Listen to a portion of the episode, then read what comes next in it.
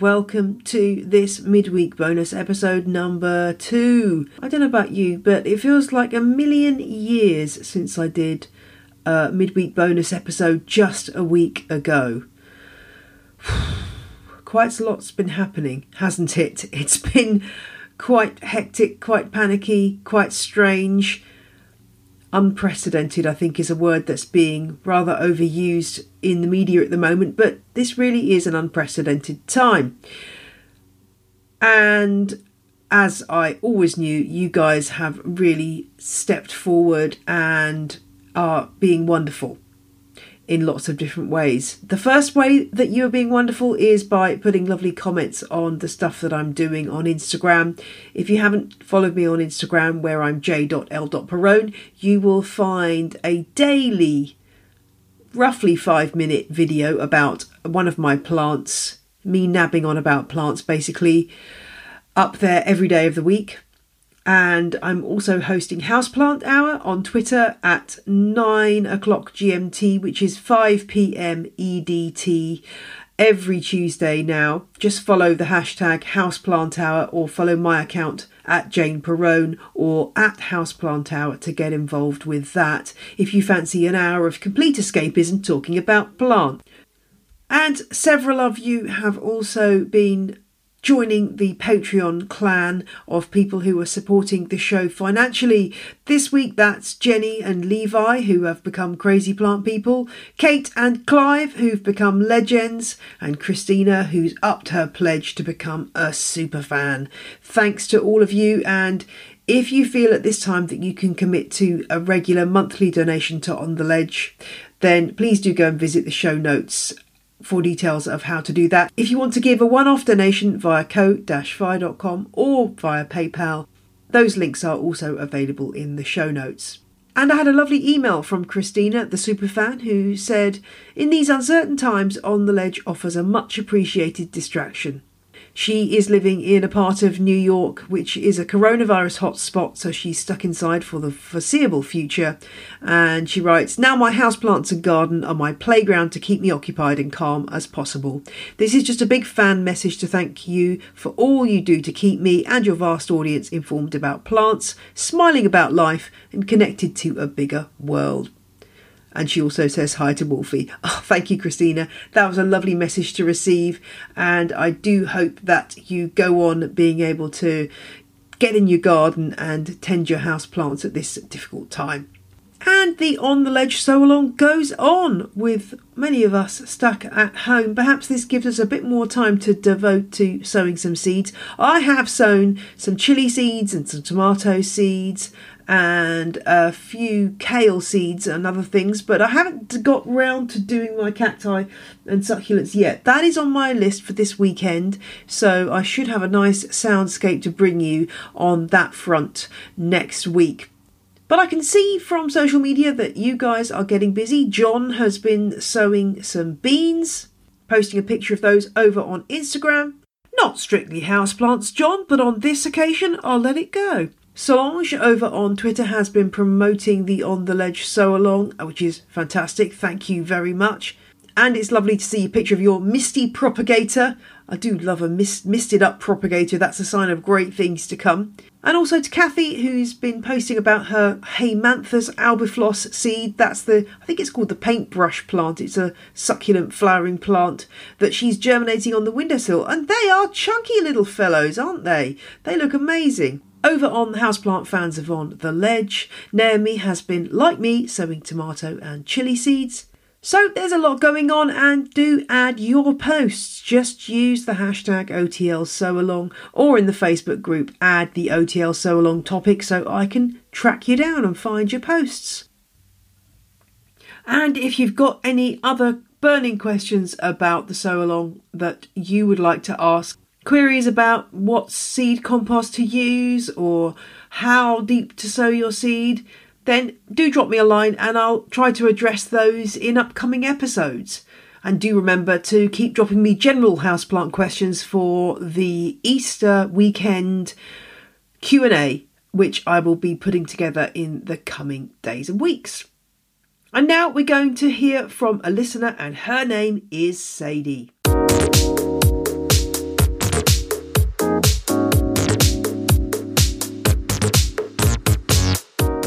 Hello, my name is Sadie Spencer. I am a houseplant enthusiast and a listener from the San Luis Valley region of Colorado, USA. If you've never heard of the San Luis Valley, you should give us a quick Google. This area is the most beautiful, mysterious, and wonderfully weird place I have ever been. Colorado does give gardening, both indoors and out, a unique challenge. I'm at 8,000 feet in elevation and we get about seven to nine inches of rain annually. So, to garden here, you really have to learn to love yucca. I've had houseplants pretty much my whole life, but recently I've really amassed a leafy army. There really isn't a plant group that I haven't killed at least one of at some point. I don't do this professionally. I'm a pharmacist during the day, but a scientist at heart, so I love experimenting and learning all about all the different kinds of plants all the time. Question one There's a fire and all your plants are about to burn. Which one do you grab as you escape? I may need some help from a brawny fireman for this one, but I would definitely save my seven year old Meyer lemon tree. It would not be the first time that I've snatched it back from the jaws of death. We've been through everything together spider mites, all kinds of leaf drop, a few house moves. It's my favorite plant, and I feel like I've finally figured out how to take care of it in all the seasons. Plus, I have three baby lemons that are about the size of grapes right now, and I really want to see how that turns out. Question two What is your favourite episode of On the Ledge? My favorite episode of On the Ledge has got to be 115, the Lithops episode. I love lithops. I've been obsessed with leaf windows ever since I learned about them, and lithops have them. It's such a cool thing that evolution can do. I also just really loved the charm and enthusiasm of the nursery owners. They just seemed like such great people. I also love the Hoya episodes and the sustainability series, but the Lithops episode is definitely my favorite. Question three Which Latin name do you say to impress people? I have a lot of fun saying spathiphyllum. It's also one of the big names that I can remember all the time and feel confident with. So I usually have to slow down for the rest of them because I'm never quite sure if I'm saying Zamioculcas zambiafolia or Dracaena trifasciata correctly. I remember them and I know what they look like written, but I have a hard time saying some of them. Question four Crassulacean, acid metabolism, or guttation? I live in a super arid environment, so I have to go with CAM. I wish I could teach all of my houseplants how to do that. Guttation just sort of seems wasteful to me. Question five Would you rather spend £200 on a variegated monstera or £200 on 20 interesting cacti? This question is so easy for me to answer. Even though variegated monsteras are beautiful, I have a really good knack for killing expensive plants, so I put myself on a very strict limit on my plant purchases. I don't buy anything that's more than $20 anymore. Well, Okay, so I cheat sometimes. So let's just say that um, $40 is my limit. And I love cacti. You have to in Colorado. Cactus flowers are some of my absolute favorite flowers. So I would go with the cactus. You, Sadie. Great to meet you. And if you'd like to put yourself forward for Meet the Listener, then drop a line to on the ledge podcast at gmail.com and my assistant Kelly will send you the details of how to take part. Matt Candeias is another plant podcaster. His plant podcast in defense of plants is absolutely brilliant and I do recommend you listen, uh, particularly possibly this week, the latest episode, because I'm on it. Oh gosh, haven't I got a big head? Anyway, I've been interviewed by Matt for his podcast, and you can hear me in episode 257 if you are not already sick of the sound of my own voice. And Matt is also making an appearance in this podcast because I called him up a few weeks ago for a chat about a new film that's come out that's a little bit planty. It's called Little Joe and it stars Emily Beecham as Alice Woodard, a plant breeder and single mother who creates Little Joe, a plant that gives its caretakers joy. And as you may be able to predict, it doesn't go very well. If you're a Patreon subscriber of $5 a month or more, very shortly you'll be able to hear my full chat with Matt about this film, which, let's be honest, we weren't overly enamoured by.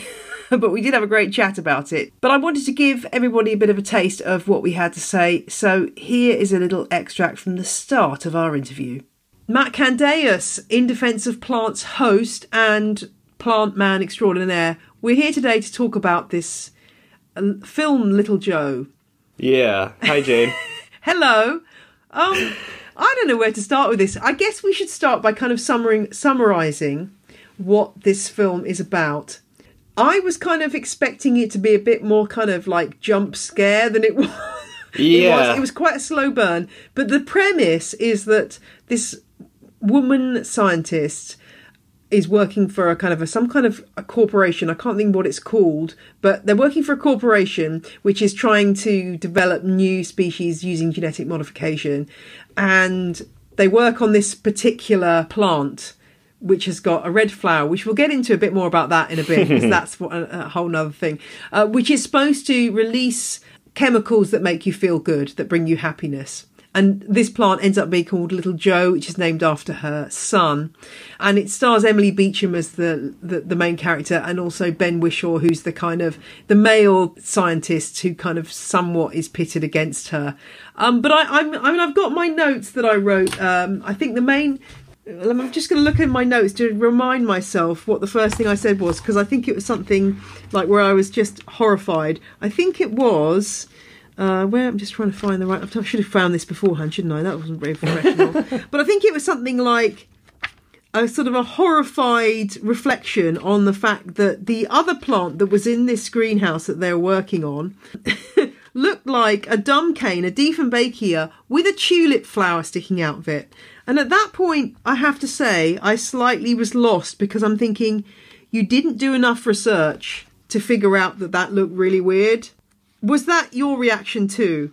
It was one of those things where as soon as I saw it, I was just like, I see what you did there. But the flip side of it is, I'm so used to watching movies like this where the it's just like they literally went to a box store and bought an aroid, like a monstera or something, or they used a very obvious fake plant that was like plastic and silk. So I was like, all right, you get some credit for an amalgamation of two real things.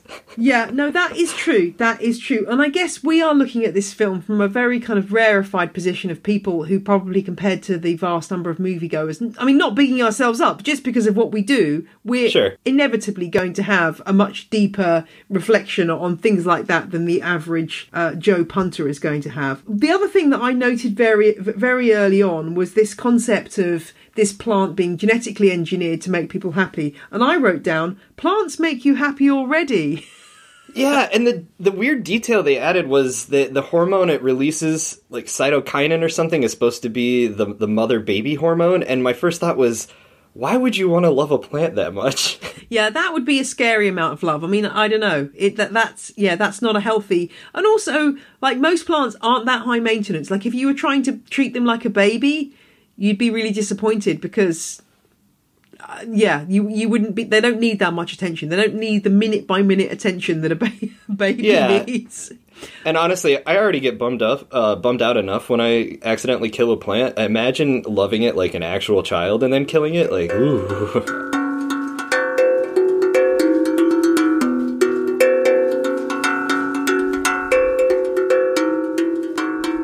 So I hope that's given you a taster of my chat with Matt Candeias about the film Little Joe. And if you are a Patreon subscriber, stay tuned because an email should be popping into your inbox shortly, letting you know when I have got that up on the Patreon feed. I'm sorry that it's been a bit lean on there recently. I've been busy, as you can imagine, but I am going to be remedying that soon. I'm also going to be running you through my propagation station and everything that I've got going on there in another episode of an extra leaf coming soon. Well, that's all for this midweek bonus. I hope this has given you a little respite from the stresses and strains of living amid a pandemic and caught you up with what's going on on the show. And I'll be back on Friday when I'm bringing you a houseplant tour. Thanks to all of you who are suggesting upcoming episodes and ideas. I'm getting through everything as quickly as I can, and you are what drives this show. So let me know your thoughts. What can I do? What what am I doing wrong? What am I could I be doing better?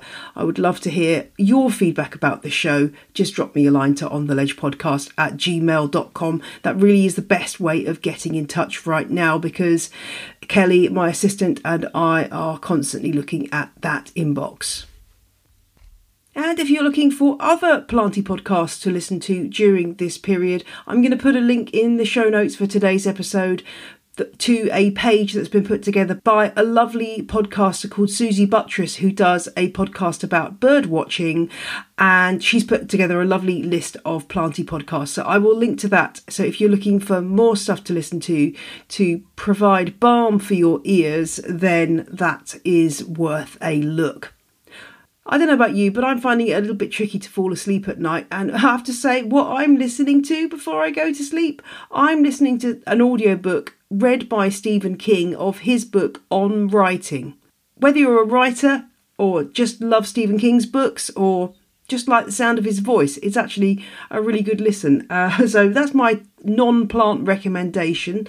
And I'd love to know from you how you're coping with what's going on right now. Is there any particular houseplant that's bringing you joy?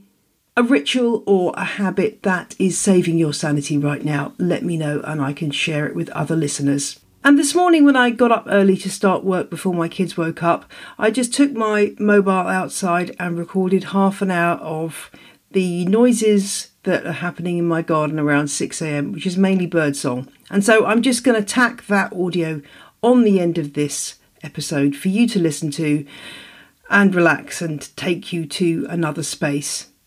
So enjoy listening to the birds of my garden, and you'll hear from me again on Friday for episode 133. Stay safe, stay home, stay sane with your houseplants. Bye.